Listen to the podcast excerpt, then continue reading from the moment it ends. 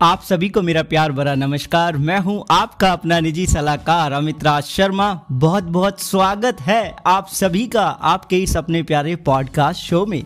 जैसा कि आपको पता है कि हम आपके प्रश्नों के उत्तर पॉडकास्ट एपिसोड के रूप में देते हैं, जिससे आपको कम समय में सटीक जानकारी प्राप्त हो सके। आज का जो पहला प्रश्न हमें मिला है, वो मिला है श्रीमान प्रशांत कुमार जी की तरफ़ से। ये बोल रहे हैं what is thirty day pre hospitalisation and sixty day post hospitalisation मतलब प्री एंड पोस्ट हॉस्पिटलाइजेशन को जानना चाहते हैं। देखिए, जब किसी इंसान को कोई बीमारी है, उसका ट्रीटमेंट चल रहा है राइट और उस ट्रीटमेंट के चलते ही वो रिकवर नहीं हो पाया, उसको हॉस्पिटलाइज्ड होना पड़ेगा।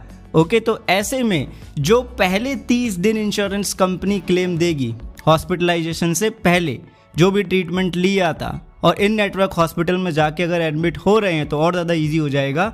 तो ये जो पहले थर्टी डेज़ होंगे हॉस्पिटलाइजेशन से, उसको बोलते हैं प्री हॉस्पिटलाइजेशन सेम इसका रिवर्स कर दीजिए तो पोस्ट हो जाएगा। जैसे ही आप डिस्चार्ज हो गए हैं हॉस्पिटल से, उसके बाद में थोड़े दिन ट्रीटमेंट चलता है मेडिसिन लेनी पड़ती है कंसल्ट करना पड़ता है राइट तो वहाँ पे 60 डेज़ तक का जो एक्सपेंस होगा, वो कंपनी पे करेगी। अब इसमें लिमिटेशंस ज़रूर होती हैं, वो आपके पॉलिसी वार्डिंग में मेंशन होती हैं। अगला प्रश्न हमसे पूछा है शोभना सिंह जी ने। इन्होंने कहा है कि पैम्पलेट और फ्लैक्स प्रिंट कराने का सोच रहा हूँ। सोच रहा हूँ? लड़का लड़की है। और इन्होंने आगे लिखा है कि मैं ऑफलाइन मार्केटिंग करना चाहता हूँ। तो मुझे बताइए क्या ये सही रहेगा आज के टाइम में? आ, बिल्कुल आपका प्रश्न जेनुअन है। आजकल कोविड 19 है तो इसकी वजह से थोड़ा सा तो हमें डाउट रहता ही है। राइट लेकिन अगर कोविड 19 है भी तो भी अगर आपको इंश्योरेंस अगर सामने से जाना है क्लाइंट के पास, उसके सिग्नेचर लेने होंगे, हालाँकि क्लाइंट सारी चीज़ें ऑनलाइन कर सकता है, लेकिन फिर भी, ऐसे में भी हमें क्लाइंट के पास जाना पड़ता है, कुछ ना कुछ ऐसी चीज़ें हो जाती कि जाना ही पड़ेगा। अब इंश्योरेंस एक है भी ऐसी चीज़ कि जब तक कोई फ़िज़िकल बॉडी सामने से हमें डील ना करे तो कॉन्फिडेंस नहीं आता है। तो इसलिए आप पहले स्ट्रेटजी बनाएँ अपनी कि आपका टारगेट है क्या? किस तरीके की लोकेलिटी को आप टारगेट करना चाहते हैं?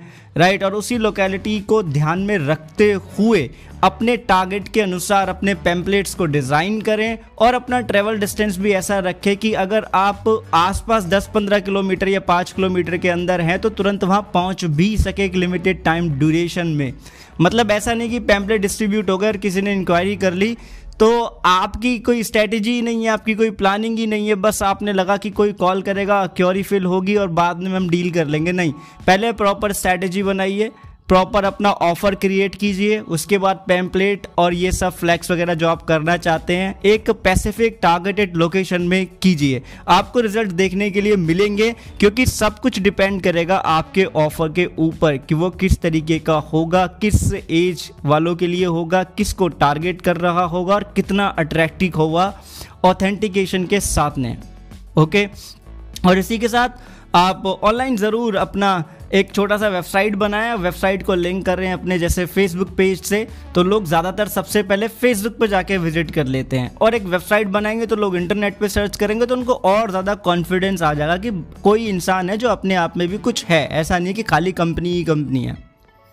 अब अगला ये जो प्रश्न है, इनका नाम नहीं लूँगा मैं, इन्होंने बॉलीवुड के बारे में मेरे से पूछ लिया। कह रहे हैं, बॉलीवुड को बायकॉट करने का चल रहा है, अभी फ़िल्म आ रही है एक और नई, किसी हीरो की मैं नाम नहीं लूँगा फिर से।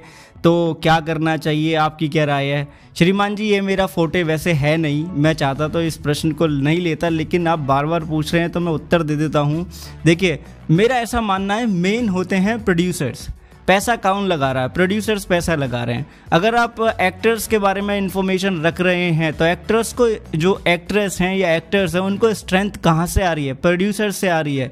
अगर आप इस चीज़ के ऊपर ध्यान दे रहे तो मैं कहूँगा प्रोड्यूसर्स पे भी थोड़ा ध्यान दें कि कौन है, क्या है, पूरी रिसर्च करें और उसी के अकॉर्डिंग अगर आपको बाइकआउट करना है तो करें। क्योंकि हर कोई देश में आज़ाद है, जिसको जो करना है, वो कर सकता है। तो ये था आज का पॉडकास्ट एपिसोड चलता हूँ, विदा लेता हूँ, आपसे मिलूँगा अगले पॉडकास्ट एपिसोड में। अगर आपको थोड़ी सी भी इन्फॉर्मेशन यहाँ पे काम की मिली है तो प्लीज़ पॉडकास्ट को आप रेट करें।